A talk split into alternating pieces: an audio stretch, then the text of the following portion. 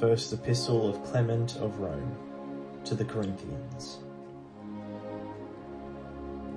Chapter 39 Foolish and inconsiderate men, who have neither wisdom nor instruction, mock and deride us, being eager to exalt themselves in their own conceits.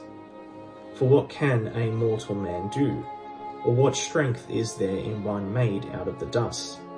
For it is written, There was no shape before mine eyes, only I heard a sound, and a voice saying, What then? Shall a man be pure before the Lord? Or shall such an one be counted blameless in his deeds, seeing he does not confide in his servants, and has charged even his angels with perversity?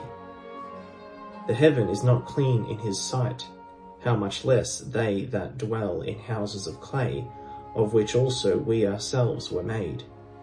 He smote them as a moth, and from morning even until evening they endure not.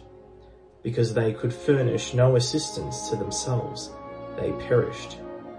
He breathed upon them, and they died, because they had no wisdom.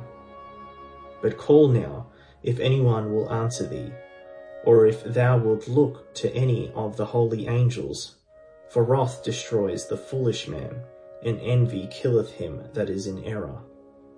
I have seen the foolish taking root, but their habitation was presently consumed. Let their sons be far from safety. Let them be despised before the gates of those less than themselves, and there shall be none to deliver.